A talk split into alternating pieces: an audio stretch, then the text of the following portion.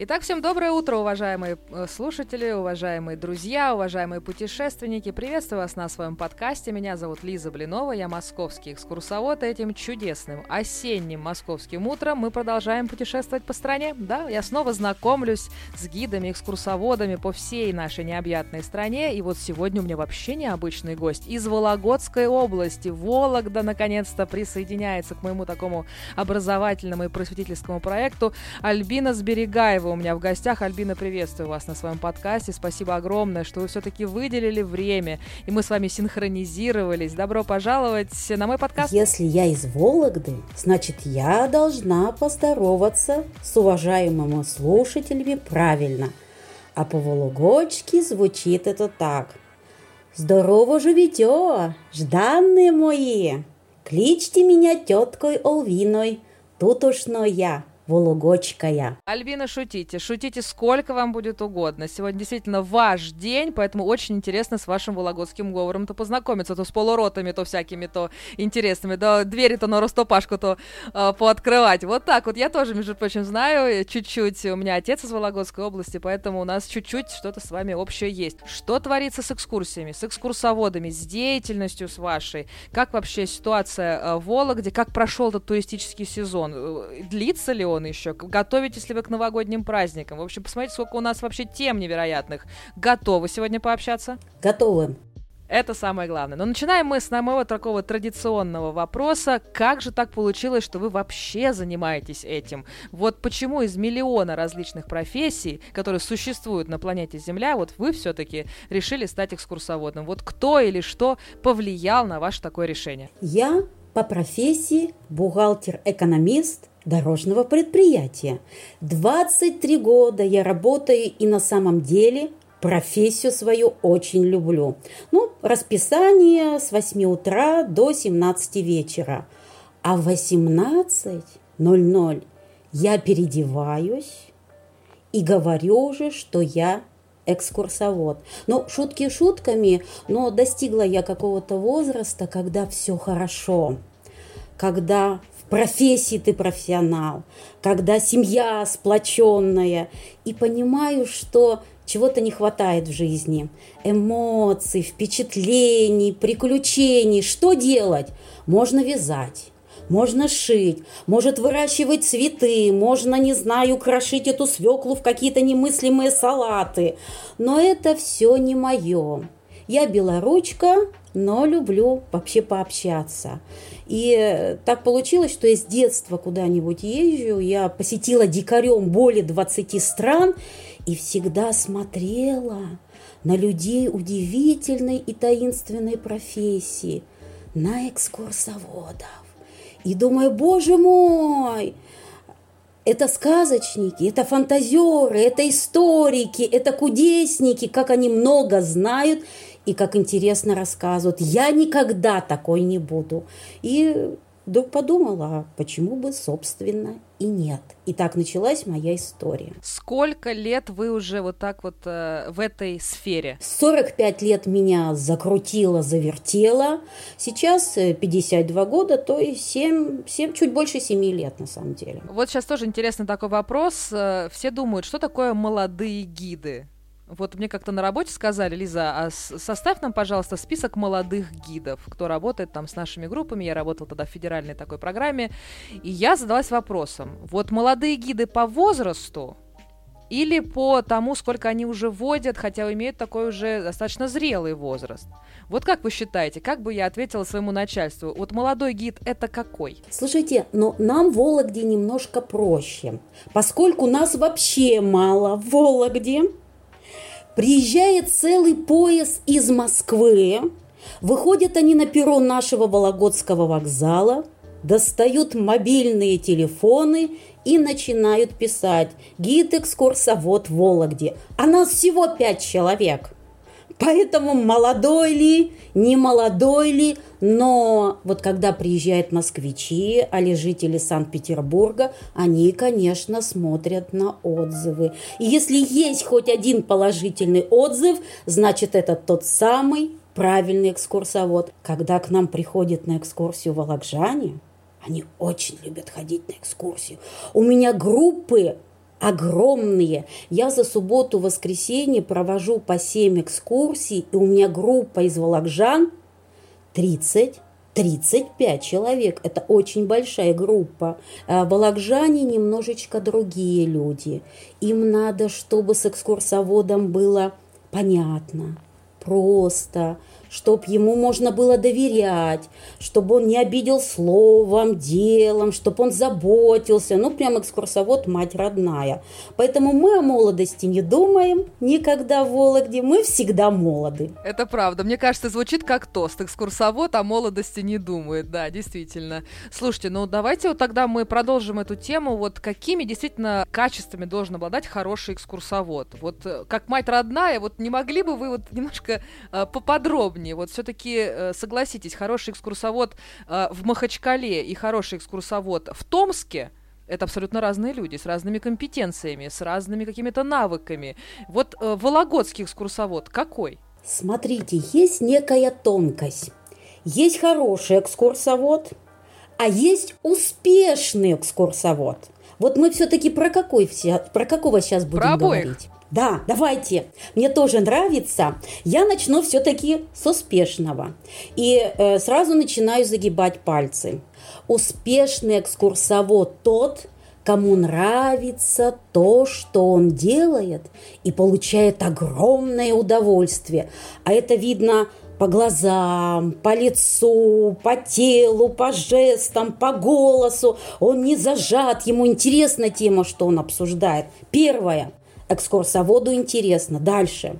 Когда экскурсовод рассказывает, Вологду создали в 1147 году, более того, мы ровесники славного и великого города Москва, ну так классически как бы водят экскурсию, и если экскурсант, как зачарованный, стоит и слушает, для него это важно. Для него это интересно, он оторваться не может. Это тоже значит успешная экскурсия. Ну и третье, без этого никуда не деться, как потом экскурсанты нас благодарят. Конечно, словами, очень приятно слышать. А у нас в Вологде еще могут подарочки какие-то подарить. Пряничи, конфеты, яблоки. Это у нас нормально. Ну и, конечно, хороший экскурсовод должен зарабатывать деньги. Без этого никуда. Итак, три. Три причины, три условия. Самому нравится, клиентам нравится и зарабатывать деньги. Это успешный экскурсовод. Ну, наверное, я немножко ответила на вопрос, что такое хороший экскурсовод, который любит свое дело, и люди чувствуют вот эту любовь. То есть, в принципе, вот когда вы сказали, что теперь вы все-таки вечером будете не вязать, значит, и крестиком вышивать, а вы будете экскурсоводом, ваши домашние, ваши домочадцы, они не были против, э, и они вас поддержали. Или как они вообще отреагировали, что вы продолжаете свою творческую и трудовую деятельность по вечерам? Муж был в шоке, Конечно, ему хотелось, чтобы жена пришла домой, накрыла на стол, вышла в сарафане, сказала «милый», я как тебя ждала, как я тебя люблю, добро пожаловать. А тут вдруг жена звонит и говорит, извини, я на экскурсии, и моя тема Иван Васильевич Грозной в Вологде.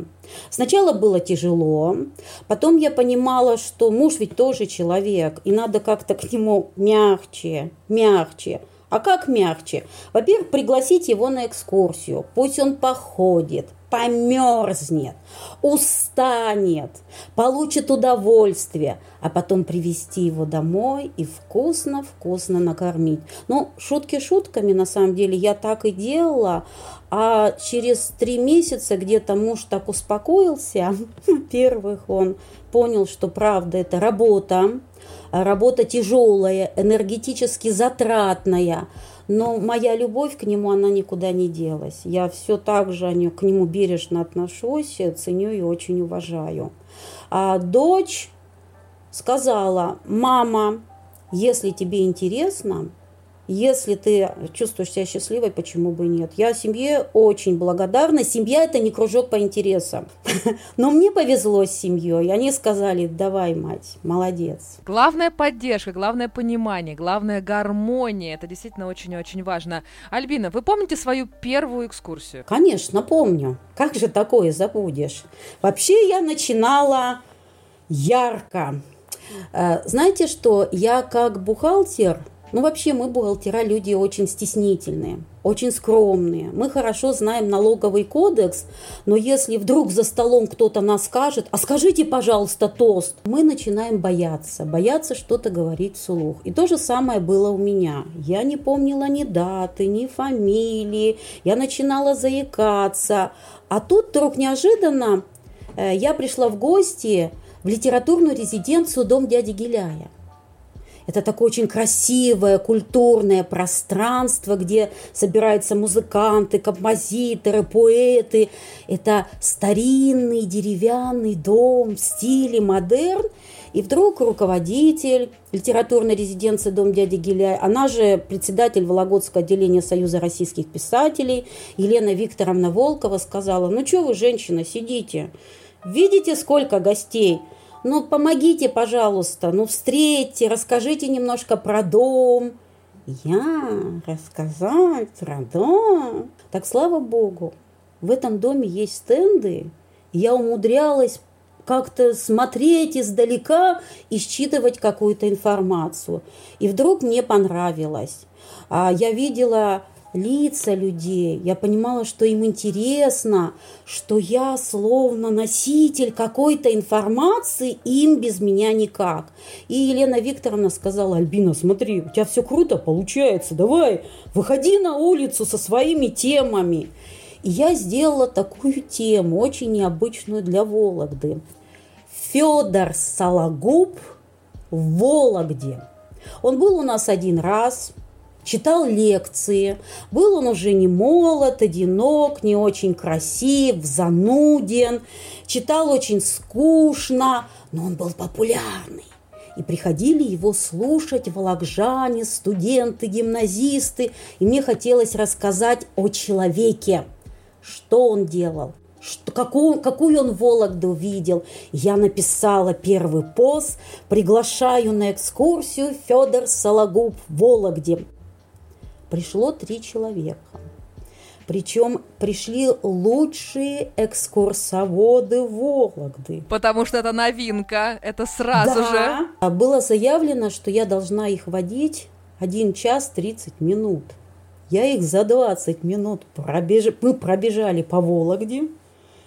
Я вся вспотела, хотя была зима. Сказала, на этом экскурсия конец, давайте деньги. Они улыбнулись, сказали, Альбина, все неплохо, молодец, давай дальше. Ну, заплатили там 300 рублей и ушли. Я поняла, что это была моя маленькая победа. На вторую экскурсию пришел только один человек, литератор, а на третью вообще никто не пришел. И на четвертую никто не пришел. И ко мне долго никто не приходил, и я все думала, почему. А вот это вот вообще интересный вопрос, как сделать так, чтобы экскурсанты на экскурсовода обратили внимание и к нему стали ходить. Когда все это дело изменилось? Вот когда вы поняли, что все-таки вот что-то налаживается? Где эта золотая жила? Я понимала, что я делаю все для себя. Вот я влюблена в творчество Федора Сологуба. Я вот его такого увидела, а люди со мной не согласны. Может, у них в глазах он высокий, красивый блондин и интересный собеседник. Но я понимала, что надо просто развернуться лицом к экскурсантам, с ними познакомиться и спросить, а вы-то что хотите? Какие темы вас интересуют? И предложить им вот тем 30. С моей стороны 30 тем и с их стороны 30 тем. А потом вот так вот стрелочками нарисовать, что нас соединяет. И оказывается – что у нас есть какие-то общие темы, и потихонечку, потихонечку люди стали ко мне приходить, приходить. И сейчас это огромное море интересных, эмоционально заряженных людей, я получаю от общения с ними огромное удовольствие. Замечательно. Да вы еще и сама, как человек такой очень э, заряженный эмоционально, это прям чувствуется. Прямо мне сюда прям в Москву переносит. Говоря про аудиторию, кто к вам приходит, с кем вы сейчас работаете и как сейчас ваша нагрузка э, складывается? Молодежь не ходит на самом деле, у них немножечко другие темы и язык описания абсолютно другой. Если какая мать притащила какого подростка на мою экскурсию, и я по глазам уже считываю ненависть не к истории, а ко мне, как носителю этой информации, я подхожу тихонечко и говорю, у тебя наушники с собой? Сразу же они открывают глаза, смотрят на меня как на человека впервые и говорят с собой. Я говорю, давай, волосами закрывай, слушай, пусть маме будет хорошо и спокойно. Вот наша такая маленькая тайна, а я во время экскурсии, я же всех вижу – экскурсовод всю группу видит и кто чем занимается. И я смотрю на этого молодого человека, либо девушку, вот подростка. Если они стоят в наушниках, значит, я скучно рассказываю, я плохой экскурсовод на самом деле, мне надо расти дальше. Но если они сначала один наушник сняли, потом второй наушник, Потом вообще их убрали и стоят, открыв рот. Я понимаю, что ну, у меня все получилось. Но так бывает очень редко. В основном ходят женщины 35 плюс, очень много пенсионеров, они живые, активные, а, задают множество вопросов, что я очень люблю. Но и, увы, очень редко ходят мужчины. Очень редко я придумала себе новую экскурсию. Я провожу а, даже дегустацию пивную. Местные напитки очень хорошего качества. Это не реклама, не реклама, это просто м, такая предыстория к экскурсии. И я вдруг подумала, шикарный, старый деревянный дом 1880 года в очень хорошем состоянии, отреставрированный, чудесный музей. Ходят женщины, одинокие, грустные. Думаю, дай-ка я сюда вставлю еще небольшую дегустацию местной продукции и в рекламе пишу «Женщины». Наконец-то та самая экскурсия, куда вы можете пригласить своего друга или своего мужа. Ну и обычно они записываются, так говорят, Альбина, запиши меня и еще плюс один. Ну, думаю, плюс один хорошо. И мы встречаемся, я смотрю и вижу мужчин. Сначала я обрадовалась, а потом они же высокие, они встают сзади, они собирают вот так вот руки, словно обнимая себя, то есть поза закрытости. И смотрят на меня ненавистными глазами. Думаю, ничего, голубчики, ничего, ничего. Сейчас мы все тем, темы поднимем.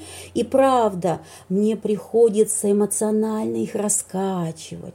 И эту тему погладить, и эту, и задавать вопросы, и просить у них совета, и хвалить, и каждый раз говорить, вот, видите, женщины, как мужчины отвечают на этот вопрос. Всегда надо спрашивать совета у них – и они расслабляются в лице.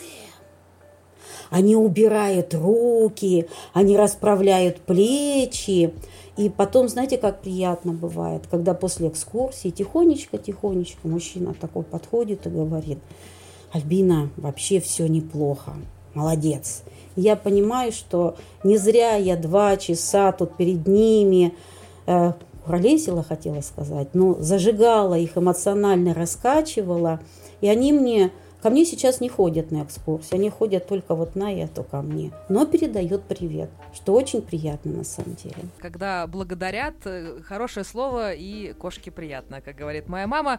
Вот говоря про вопросы, вот нас слушают начинающие экскурсоводы, кто только хочет связать себя с этой профессией. Вот когда вы не знаете, что отвечать, вы не знаете ответ на вопрос, вот какой здесь сценарий, как себя повести? Записывайте молодые экскурсоводы, записывайте. У меня школа есть успешного экскурсовода, и когда молоденькие девочки, либо кто учится на культуролога, на экскурсовода, они же проходят там теоретическую часть.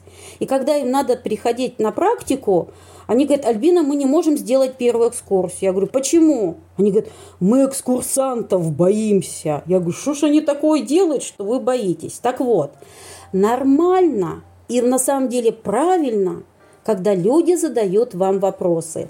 Самое главное – не врать. Вы запутаетесь так, что вам будет стыдно.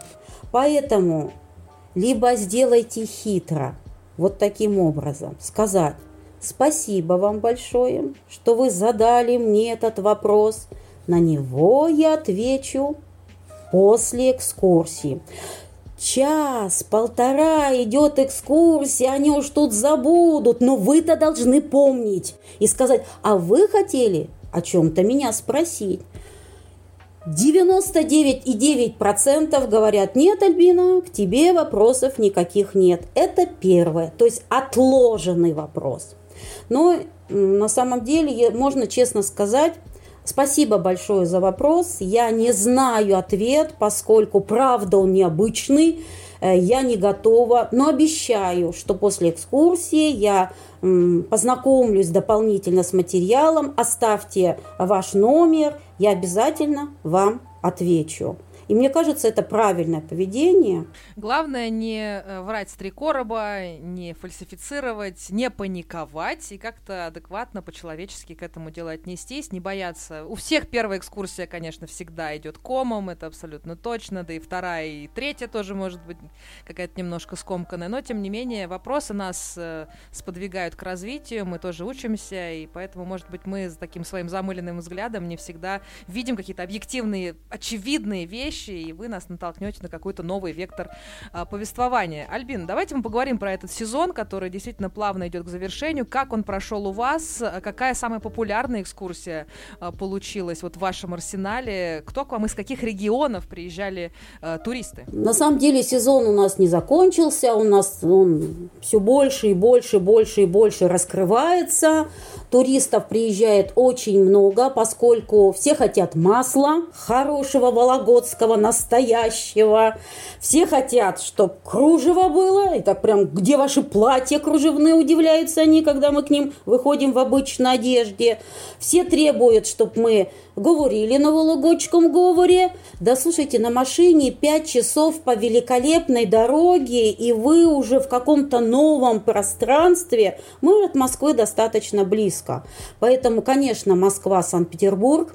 А в этом году очень много приезжает из Белоруссии. Причем они внимательно слушают и говорят, слушайте, как у вас в России интересно. А вот если бы вы к нам в Минск бы приехали, мы бы не смогли так рассказать. У нас нету настолько яркой такой архитектуры и настолько глубокой эмоциональной истории. Конечно, мне приятно, я знаю, что если мы приедем все вот прям на экскурсию в Минск, Минск, и дома они найдут, и история не менее прекрасная. Но вот эти первые эмоции, это самое ценное, что вот прям экскурсовод получает и получает от этого удовольствие.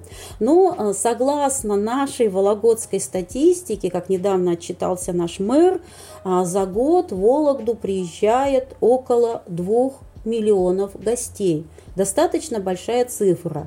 А, Вологда, во-первых, транзитный город. От нас едут дальше в славный город Великий Остю к Дедушке Морозу. Нас никак не объехать, причем Дед Мороз, он наш родной. Дальше, вокруг Вологды прекрасные другие вологодские города.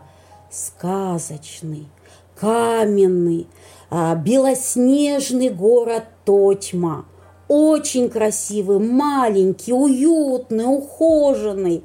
Дальше старинный, такой основательный Кириллов, самым большим северным монастырем. И рядом красивые фрески Дионисия, это, конечно, Ферапонтова. Я была в Семенково на Масленице, А, да, это последний был мой визит. Это было цать, конечно, лет назад, э, вот. Но тем не менее, конечно, прекрасное было масленичное гуляние, вот. Э, очень яркое такое представление, и нам там тоже угощали всякими невероятными блюдами, естественно, там блины с вологодским маслом и кирилловский э, лимонад. Вот. Ну а пока ответьте на самый главный вопрос всем скептикам, которые думают, что Вологда только одни церкви. Э, зачем ехать в Вологду? Вот какие музеи, какие достопримечательности можно посмотреть, и почему Вологда это просто э, должен быть пункт номер один в вашем посещении? Вот что я хочу с вам сказать. Посекретничать. Пять лет назад экскурсанты приезжали из Москвы и говорили, покажите нам центр, покажите, где наш Иван Васильевич Грозный два с половиной года тут у вас ходил и чем занимался. И мы показывали, вспоминали все эти легенды. А сейчас москвичи стали абсолютно другие. Они говорят вот что. Про ваш центр и про нашего Ивана Васильевича Грозного мы все в Википедии прочитаем. Покажи нам другую Вологду, где вы живете, где ваши старые дворики, неухоженные, простые такие. Покажи настоящие деревянные дома. Нигде они как лубочная картинка – Пусть, пусть где-то шершавые, где-то чего-то не хватает, но чтоб видно было этот дух русский. И на самом деле Вологде в этом плане повезло. У нас несколько очень интересных, очень насыщенных микрорайона, например, Заречье, где на центральной улице, даже не надо там в болото ни в какое ходить, стоят настоящие живые деревянные дома – первой половины XIX века, более того, видно, как стиль модерн из Москвы, из каменной Москвы заползал в Вологду, как волокжане его отторгали. Но что делать? Купеческие дела надо как-то привлекать к себе покупателей. И как модерн потихонечку входил в эти деревянные дома, где-то через двери с орнаментом цветочным, где-то вот через огромные окна с растекловочкой, где-то вот этот деревянный орнамент, как кружево под крышей. И несколько настоящих деревянных домов в стиле модерн, очень легких, изящных, не тяжелых, можно посмотреть. В Вологде повезло с меценатами. Прямо вот последние четыре года не то что бум меценатства, а какая-то правильная мода, когда уже убитые, умирающие, грустные, старые дома выкупал Вологодский меценат, в принципе ничего особенного и не делал. Вернул родную краску, э, Элементы в стиле модерн подчеркнул белой краской. В доме загорелся свет, открылись двери – и люди ахнули. Вот у нас Заречье сейчас настолько яркое, настолько интересное. Первый наш меценат Герман Петрович Якимов реставрирует очень сложные и очень интересные дома. Это дом с лилиями, дом 1904 года, один из самых любимых нас сейчас музеев. Дальше дом купца Извозчикова 1913 года. Очень красивый дом в стиле модерн. И вот этот вот островочек настоящей Вологды, он, конечно, сейчас востребован. И хочу еще одну историю вам рассказать, если можно. Иногда москвичи бывают вообще искушенные, искушенные, и они говорят, Альбина, мы цент уже посмотрели с музейным сотрудником, покажи мне экстремальную Вологду прям такую не, не духовную, а там, где какая-то энергия есть. Ну, конечно, я вожу их на старые купеческие кладбища, когда стемнеет, с фонариками, никогда не пугаю людей. Это глупость. Вот так иногда в полутьме, когда потихонечку выявляется какой-то образ ангела на камне – старом, можно рассказать деликатную историю о Вологодском купечестве. Более того, я вожу даже э, искушенных московских экскурсантов на вологодские помойки. Почему? Есть такие, как я говорю, даже вкусные помойки, где дом сгорел, его раскидали, внешний, внешний мусор убрали, а потом идешь, раз поднимаешь кирпич, а на нем написано «Беляев». И начинаем рассказывать, кто такой Беляев, что за кирпичи, из чего. Идем дальше по этому мусору. Раз огромный-огромный гвоздь. Я сразу говорю, дамы, вон какая шляпка, видите? Эта шляпка, этот гвоздь говорит о том, что гвоздь 19 века. Почему? Следующая история. И вот до последнего времени были такие вот вкусные исторические у меня помойки – и волокжане ходят на самом деле с ними, на них большим удовольствием. И волокжане, и те искушенные гости из Москвы, которые говорят, слушайте, мы, наверное, что-то вот такое хотели. Здесь мы с вами очень и очень похожи, потому что я своим экскурсантам говорю, все самое интересное в Москве, во дворах и на помойках. Съезжайте с этих вылизанных улиц, потому что все самое интересное, конечно, скрыто за этими фасадами, это абсолютно точно, поэтому мы, экскурсоводы, помойки обожаем. Поэтому, уважаемые коллеги, кто слушает этот замечательный подкаст, во-первых, контакты Альбины будут э, в описании к этому треку. Если вам э, также интересно, и вы также завороженные слушаете ее замечательный голос, и вы хотите этого больше, поэтому бронируйте ее экскурсии, пока есть время. Все будет в описании, все ссылки на ее ресурсы. Ну и, собственно, э, приезжайте в Волгу, это абсолютно-абсолютно нужно сделать вот в преддверии вот этих вот новогодних праздников. Слушайте, ну мы с вами вот немножко э, захватили тему Великого Устюга. Но самый вопрос главный не по поводу Деда Мороза и его резиденции, а вопрос, что делать в Великом Устюге вне сезон. Во-первых, пока вы едете на автобусе, вы видите прекрасный северный мир, край, вот эту вот суровую и яркую достаточно природу. Вот эти вот избушки, вот эти домики, вот эти черные белоснежные храмы. Можно просто сидеть, смотреть и головой отдыхать. Это первое. Второе, Великий Устюг – это же широкая, интересная река Сухана. Она была судоходной, она словно огромная дорога вела на север, и именно по ней плыли эти самые путешественники в дальние страны, везли пушнину, порох, оружие, мед. И просто представляешь эти огромные корабли. Но Великий Устюг – это еще город православный. Там очень интересная архитектура, когда веяние Новгорода, Москвы, Пскова – и это можно все увидеть своими глазами и сравнить. Не надо быть специалистом, просто перед тобой три храма с разными направлениями архитектурными. Смотришь и сравниваешь, это замечательно.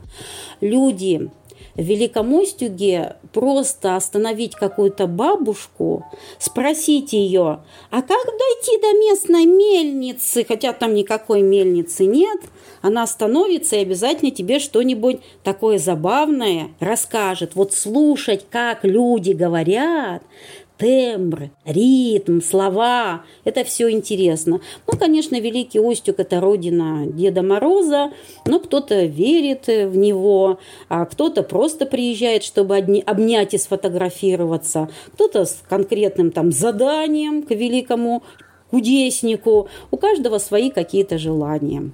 Ну и говоря про слова вологодские и русском севере, я думаю, что здесь должны быть какие-то необычные э, слова, вот именно вологодские. Вот есть ли какие-то такие особенные словечки, которые, может быть, вы даже на экскурсии загадываете своим э, туристам и думаете, вот что же они такое означают?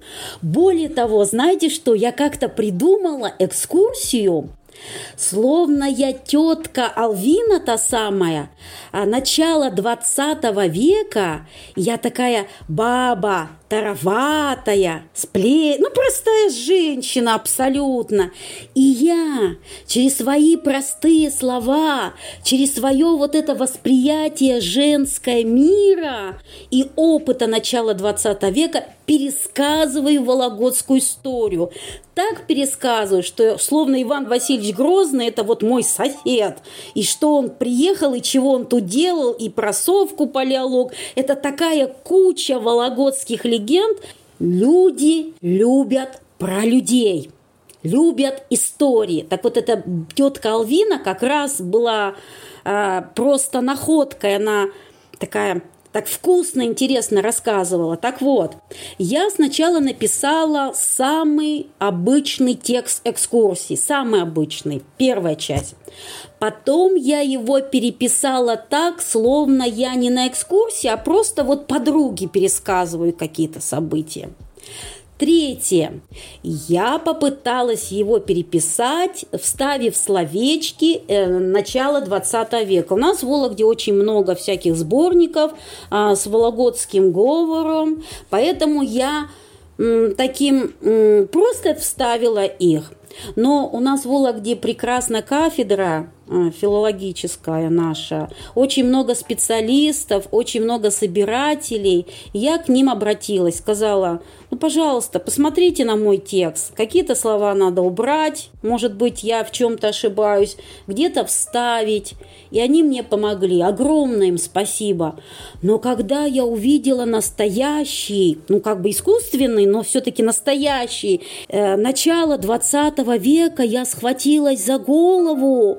Передо мной просто какой-то был иностранный текст на самом деле. Я не понимала, о чем вообще эта тетка Алвина на самом деле говорит. И мне пришлось все-таки его облегчить и часть слов убрать. Но самое вкусное я оставила, когда я говорила, что Иван-то Васильевич что грозный, ну, поехал на Богомолье, заехал в Вологду, э, молочка-то холодного испить, и загибенничек-то сопеть.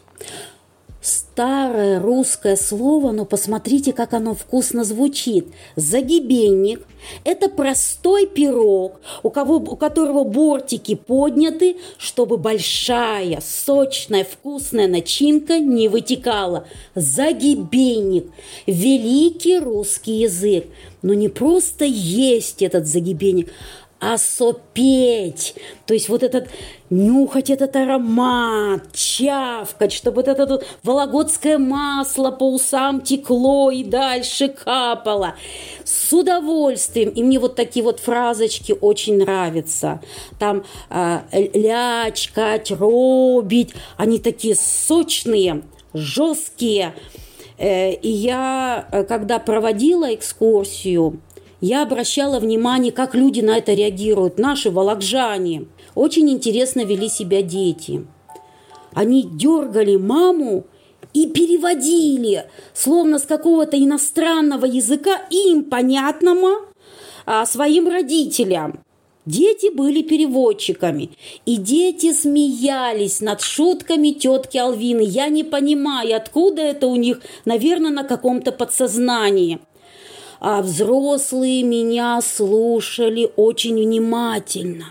Очень тяжело, у них были жесткие лица, а текст был настолько смешной, вот я не выдерживала, сама начинала смеяться, там очень много шуток, прибауток, тетка Алвина такая эмоциональная очень, и я понимала, что люди вслушиваются в эти слова, и им непросто, и после этой экскурсии они благодарили, но я видела в их глазах даже некую усталость. И я до сих пор не, могла, не могу понять, правильно ли я, что сделала эту экскурсию и загружала людей лишней информацией, либо все-таки надо как-то деликатно и людей беречь.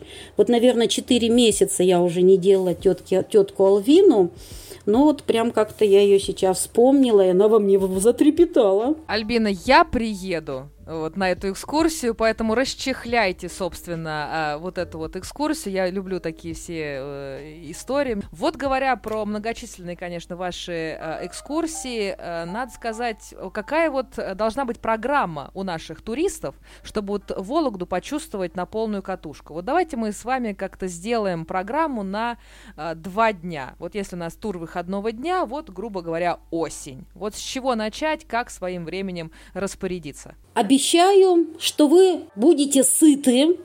Уж чего-чего, а в Вологде поесть можно замечательно.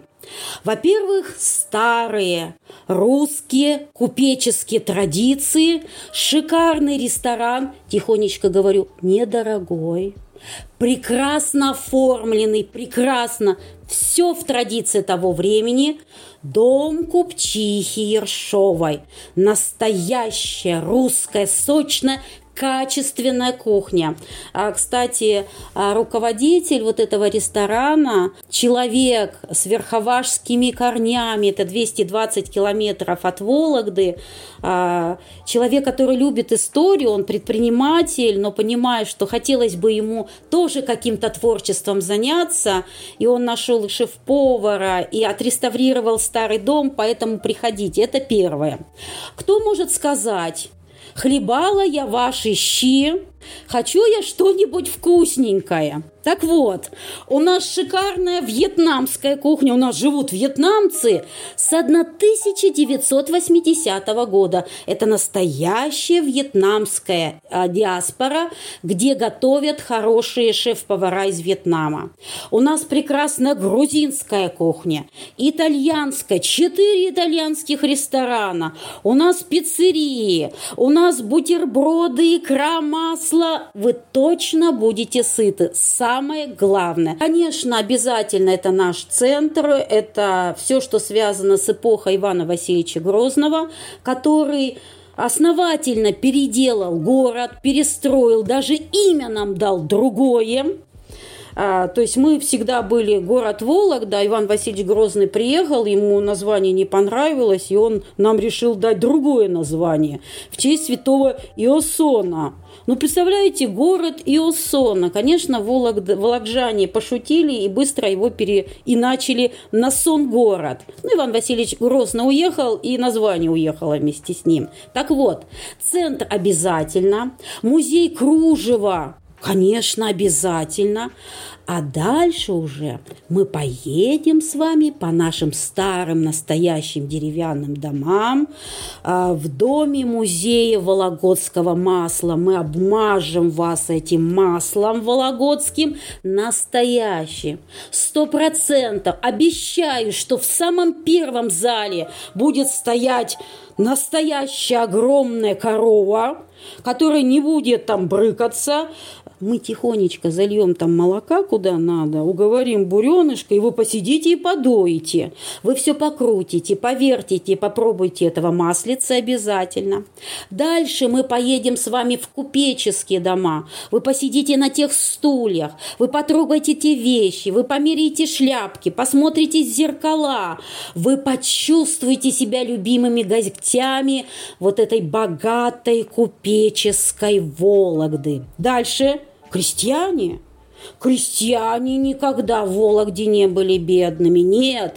А, а, интересно, что в Вологде в самом центре стоит огромный каменный двухэтажный дом, дом удельного крестьянина из села Турундаева Александра Сорокина. Вот какое крестьянство было в Вологде мы с вами посетим очень старый дом конца XVIII века, дом Засецких. Мы с вами увидим, как реставрируют по-настоящему. Не лубочно, а когда каждое бревно, каждая половица, все видно, и все можно объяснить, кто чего и почему сделал. Я обещаю, что за два дня вы на самом деле устанете, но по-хорошему станете, по-хорошему. Вы наполните этой историей. Вы так рассказываете, что прям действительно захотелось вот все бросить, свою вот эту работу и отправиться вам уже, собственно, за маслом. Слушайте, я бы еще хотела поднять очень серьезную тему, а, какой должен быть вообще экскурсовод и как себя вести. Вы правильно сказали, что я человек эмоциональный. Это моя какая-то естественная потребность, но если вы приедете в Вологду, станете на перрон Вологодского вокзала и будете с волокжанами общаться, вы обратите внимание, что мы словно приморожены немножечко верхушечкой. Мы закрытые, очень спокойные, а на вопросы отвечаем недоуменно как-то. Но это первое впечатление. Но стоит только разговорить волокжанина, как вы увидите, огромное горячее сердце. Мы, правда, немножечко приморожены. И в понятие классического ведения экскурсий, а я каждый раз и каждый экскурсовод должен к этому стремиться, повышать квалификацию, учиться, учиться, учиться в местных музеях. Московский государственный университет, который постоянно делает какие-то курсы повышения квалификации. И я училась 9 месяцев в нашем Вологодском государственном музее-заповеднике, где очень хорошие специалисты, очень.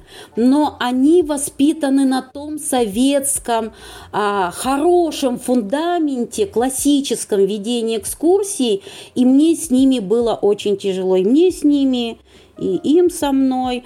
Я по нескольку раз давала зачеты, надо было всего лишь, например, рассказать про наш Софийский собор. Я, ну, все про него знаю, но правильно, грамотно, классически мне говорили, Альбина, ты не укладываешься время, зачем эмоции, почему так мало где фамилии, э, дай, пожалуйста, общую картинку представления. Я едва, едва, едва там проучилась, и на самом деле еще недавно я одна из первых сдавала аттестацию, обязательно аттестацию экскурсоводов. Я думаю, что тянуть-то?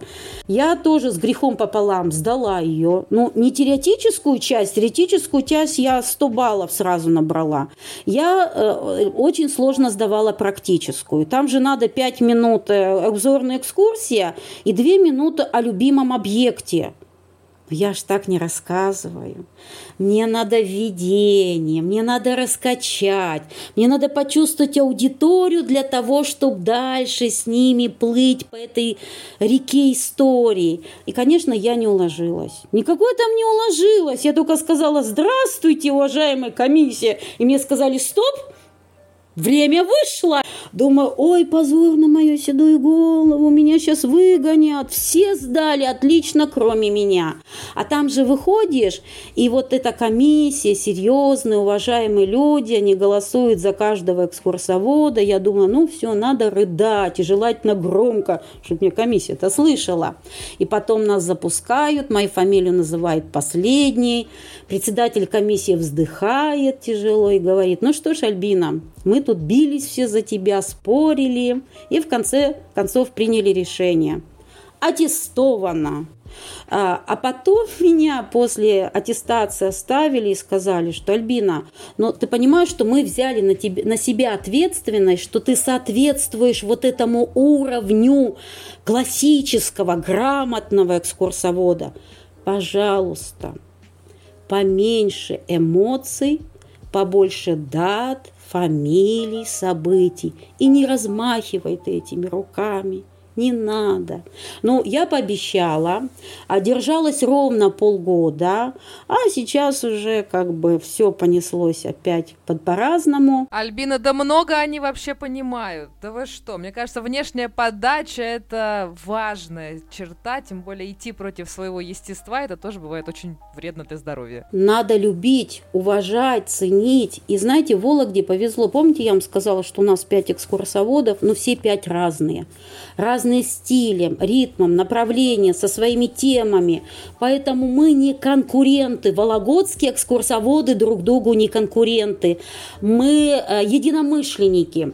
Бывает так, что мы передаем друг другу экскурсантов, какие-то темы, источники. Мы учимся вместе. Мы все разные. И это замечательно. Каждый клиент – находит своего экскурсовода и с ним дальше путешествует по городу. Ну и, собственно, наверное, замыкающий вопрос – ваше место силы. А, поскольку а, есть такое все-таки, я же человек, да, у меня есть понятие влюбленности, либо в героя, в исторического героя, либо э, в какого-то такого мифического героя.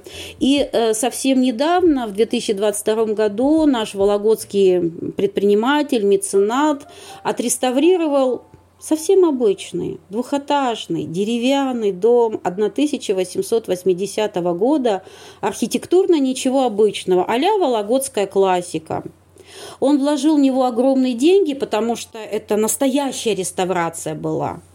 И когда дом был готов, он нас пригласил, спросил, ну, девчонки, что можно с этим сделать? Я поняла, что я прям вот в этот дом влюбилась. Этот проект называется «Заречный квартал», и это была городская усадьба. Мы впервые в городе стали говорить, что у нас были городские усадьбы. А что такое городская усадьба? Это дом, это флигель, это банька, это, не знаю, сад, огород, это место для отдыха. И сейчас потихонечку мы все вместе а, вот эту возрождаем усадьбу, вот какие, какие холодные слова, возрождаем усадьбу. Приезжайте на самом деле, посмотрите, что мы там наворотили.